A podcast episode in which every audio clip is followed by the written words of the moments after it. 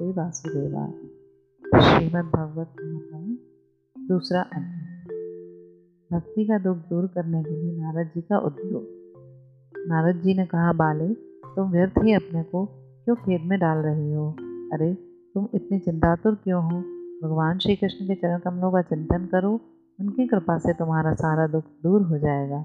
जिन्होंने कौरवों के अत्याचार से द्रौपदी की रक्षा की थी और गोप सुंदरियों को स्नात किया था वे श्री कृष्ण कहीं चले थोड़े ही गए हैं। फिर तुम तो भक्ति हो तो सदा उन्हें प्राणों से भी प्रिय हो। तुम्हारे बुलाने पर तो भगवान नीचे के, नीचों के घरों में भी चले जाते हैं। सत्य, त्रेता और द्वापर, इन तीन युगों में ज्ञान और वैराग्य मुक्ति के साधन थे। किंतु कलयुग में तो केवल भक्ति ही ब्रह्म सायुज की प्राप्ति कराने वाला है। यह सोचकर ही परमानंद चिदमूर्ति ज्ञान स्वरूप श्रीहरि ने अपने सत्स्वरूप से तुम्हें रचा है। तुम साक्षात श्री कृष्णचंद्र की प्रिया और परम सुंदरी हो। एक बार जब तुमने हाथ जोड़कर पूछा था कि मैं क्या करूँ, तब भगवान ने तुम्हें यही आज्ञा दी थी कि मेरे भक्तों का पोषण करो। तुमने भगवान की वह आज्ञा स्वीकार कर ली इससे तुम पर श्रीहरि बहुत प्रसन्न हुए और तुम्हारी सेवा करने के लिए मुक्ति को तुम्हें दासी के रूप में दे दिया और इन ज्ञान वैराग्यों को पुत्रों के रूप में। तुम अपने साक्षात रूप से वैकुंठ धाम में ही भक्तों का पोषण करती हो। भूलोक में तो तुम उनकी पुष्टि के लिए केवल छाया रूप धारण कर रखा है। तब तक मुक्ति, ज्ञान और वैराग्य को साथ लिए पृथ्वी तल पर आई और सतयुग के द्वापर पर्यंत बड़े आनंद से रही। कलयुग में तुम्हारी दासी मुक्ति पाखंड रूप रोग से पीड़ित होकर क्षीर्ण होने लगी थी। इसलिए वह तो तुरंत ही तुम्हारी आज्ञा से वैकुंठ लोक को चली गई। इस लोक में भी तुम्हारे स्मरण करने से ही वह आती है और फिर चली जाती है। किंतु इन ज्ञान वैराग्य को तुमने पुत्र मानकर अपने पास ही रख रखा है। फिर भी कलयुग में इनकी उपेक्षा होने के कारण तुम्हारे ये पुत्र उत्साहहीन और वृद्ध हो गए हैं। फिर भी तुम चिंता ना करो, मैं इनके नवजीवन का उपाय सोचता हूँ। सुमुखी कली के समान कोई भी युग नहीं है। इस युग में मैं तुम्हारे घर घर तुम्हें घर घर में प्रत्येक पुरुष के हृदय में स्थापित कर दूँगा। देखो, अन्य सब धर्मों को दबाकर और भक्ति विषयक महोत्सवों को आगे रखकर। यदि मैंने लोक में तुम्हारा प्रचार ना किया तो मैं श्रीहरि का दास नहीं। इस कलयुग में जो जीव तुमसे युक्त होंगे, वे पापी होने पर भी बेखटके भगवान श्री कृष्ण के अभय धाम को प्राप्त होंगे। जिनके हृदय में निरंतर प्रेम रूपिणी भक्ति निवास करती है, वे शुद्धांत करण पुरुष स्वप्न में भी यमराज को नहीं देखते। जिनके हृदय में भक्ति महारानी का निवास है, उन्हें प्रेत, पिशाच, राक्षस या दैत्य आदि स्पर्श करने में भी समर्थ नहीं हो सकते। भगवान तप, वेदाध्ययन, ज्ञान और कर्म आदि किसी भी साधन में वश में नहीं किए जा सकते। वे केवल भक्ति से ही वशीभूत होते हैं। इसमें श्री गोपीजन प्रमाण है। मनुष्यों का सहस्रों जन्म के पुण्य प्रताप से भक्ति में अनुराग होता है।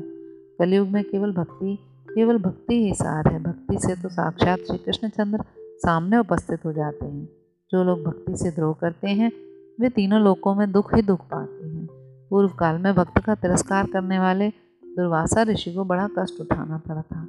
बस बस, व्रत, तीर्थ, योग, यज्ञ और ज्ञान, चर्चा आदि बहुत से साधनों की कोई आवश्यकता नहीं है। एकमात्र भक्ति ही मुक्ति देने वाली है। श्री सूत जी कहते हैं, इस प्रकार नारद जी के निर्णय किए हुए अपने महात्म्य को सुनकर भक्ति के सारे अंग पुष्ट हो गए और वे उनसे कहने लगी। भक्ति ने कहा, नारद जी, आप धन्य हैं। आपकी मुझमें निश्चल प्रीति है।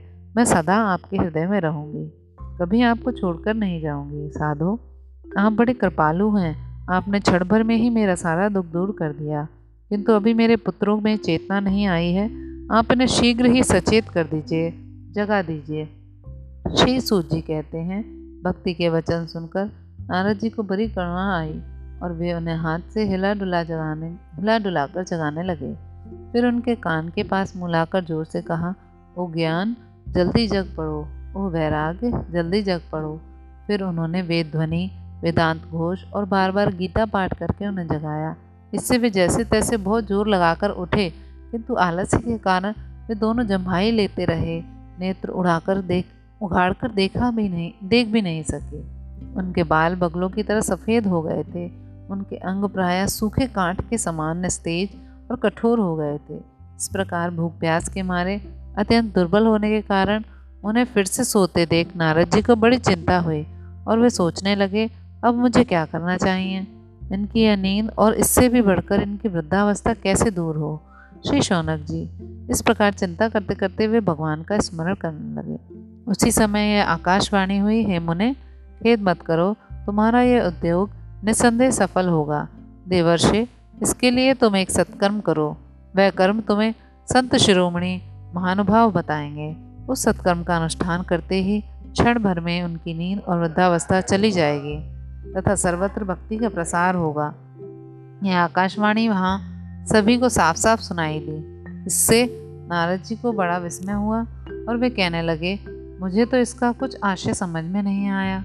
नारद जी बोले, इस आकाशवाणी ने भी गुप्त रूप में ही बात कही है। यह नहीं बताया कि वह कौन सा साधन किया जाए जिससे इनका कार्य सिद्ध हो। वे संत न जाने कहाँ मिलेंगे और किस प्रकार उस साधन को बताएँगे। अब आकाशवाणी ने जो कुछ कहा है, उसके अनुसार मुझे क्या करना चाहिए? श्री सूत जी कहते हैं, शौनक जी, तब ज्ञान वैराग्य दोनों को वहीं छोड़कर नारद मुनि वहाँ से चल पड़े और प्रत्येक तीर्थ में जा जाकर मार्ग में मिलने वाले मुनीश्वरों से वह साधन पूछने लगे। उनकी उस बात को सुनते तो सब थे, किंतु उसके विषय में कोई कुछ भी निश्चित उत्तर न देता।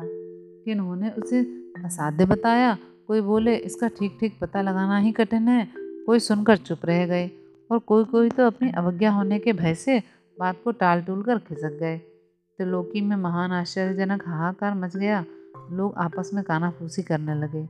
भाई जब वेद ध्वनि, वेदांत घोष और बार बार गीता पाठ सुनने पर भी भक्ति, ज्ञान और वैराग्य ये तीनों नहीं जगाए जा सकते, तब और कोई उपाय नहीं है। स्वयं योगीराज नारद को भी इसका ज्ञान नहीं है। उसे दूसरे संसारी लोग कैसे बता सकते हैं? इस प्रकार जिन जिन ऋषियों से इसके विषय में पूछा गया, उन्होंने निर्णय करके यही कहा कि यह बात दुसाध्य ही है। तब नारद जी बहुत चिंतातुर हुए और बद्री वन में आए। ज्ञान ज्ञान, वैराग्य को जगाने के लिए वहाँ उन्होंने यह निश्चय किया कि मैं तब करूँगा। इसी समय उन्हें अपने सामने करोड़ों सूर्य का समान तेजस्वी सनकादि मनुष्य दिखाई दिए। उन्हें देखकर भी मुनिश्रेष्ठ कहने लगे, नारद जी ने कहा, महात्माओं, इस समय बड़े भाग्य से मेरा आप लोगों के साथ समागम हुआ है। आप मुझ पर कृपा करके शीघ्र वह साधन बताइए। आप लोग सभी बड़े योगी, बुद्धिमान और विद्वान हैं। आप देखने में पाँच पाँच वर्ष के बालक से जान पड़ते हैं। किंतु हैं पूर्वजों के भी पूर्वज। आप लोग सदा बैकुंठ धाम में निवास करते हैं। निरंतर हरि कीर्तन में तत्पर रहते हैं। भगवल्लीला मत का रसवादन कर उस, सदा उसी में उन्मत्त रहते हैं। और एकमात्र भगवत कथा ही आपके जीवन का आधार है। हरि शरणम भगवान ही हमारे रक्षक हैं। यह वाक्य सर्वदा आपके मुख में रहता है। इसी से काल प्रेरित वृद्धावस्था भी आपको बाधा नहीं पहुंचाती। पूर्व काल में आपके भू भंग मात्र से भगवान विष्णु के द्वारपाल जय और विजय तुरंत पृथ्वी पर गिर गए थे और फिर आपकी ही कृपा से वे पुनः बैकुंठ लोग पहुँच गए। धन्य हैं, इस समय आपका दर्शन बड़े सौभाग्य से ही हुआ है। मैं बहुत दीन हूँ और आप लोग स्वभाव से ही दयालु हैं, इसलिए मुझ पर आपको अवश्य कृपा करनी चाहिए। बताइए, आकाशवाणी ने जिसके विषय में कहा है, वह कौन सा साधन है और मुझे किस प्रकार उसका अनुष्ठान करना चाहिए? आप इसका विस्तार से वर्णन कीजिए। भक्ति, ज्ञान और वैराग्य को किस प्रकार सुख मिल सकता है और किस तरह इनकी प्रेम पूर्वक सब वर्णों में प्रतिष्ठा की जा सकती है? श्री सनकारी जी ने कहा, देवर्षे, आप चिंता ना करें। मन में प्रसन्न हो, उनके उद्धार का एक सरल उपाय पहले से ही विद्यमान है। नारद जी, आप धन्य हैं। आप विरक्तों के शिरोमणि हैं। श्री कृष्णदासों के शाश्वत, पथ प्रदर्शक एवं भक्ति योग के भास्कर हैं। आप भक्ति के लिए जो उद्योग कर रहे हैं यह आपके लिए कोई आश्चर्य की बात नहीं समझी जानी चाहिए। भगवान के भक्त के लिए तो भक्ति की सम्यक स्थापना करना सदा उचित ही है। ऋषियों ने संसार में अनेकों मार्ग प्रकट किए हैं, किंतु वे सभी कष्ट साध्य हैं और परिणाम में प्राय स्वर्ग की ही प्राप्ति करने वाले हैं। अभी तक भगवान की प्राप्ति कराने वाला मार्ग तो गुप्त ही रहा है। उसका उपदेश करने वाला पुरुष प्राय भाग्य से ही मिलता है। आपको आकाशवाणी ने जिस सत्कर्म का संकेत किया है, उसे हम बतलाते हैं। आप प्रसन्न और समाहित चित्त होकर सुनिए।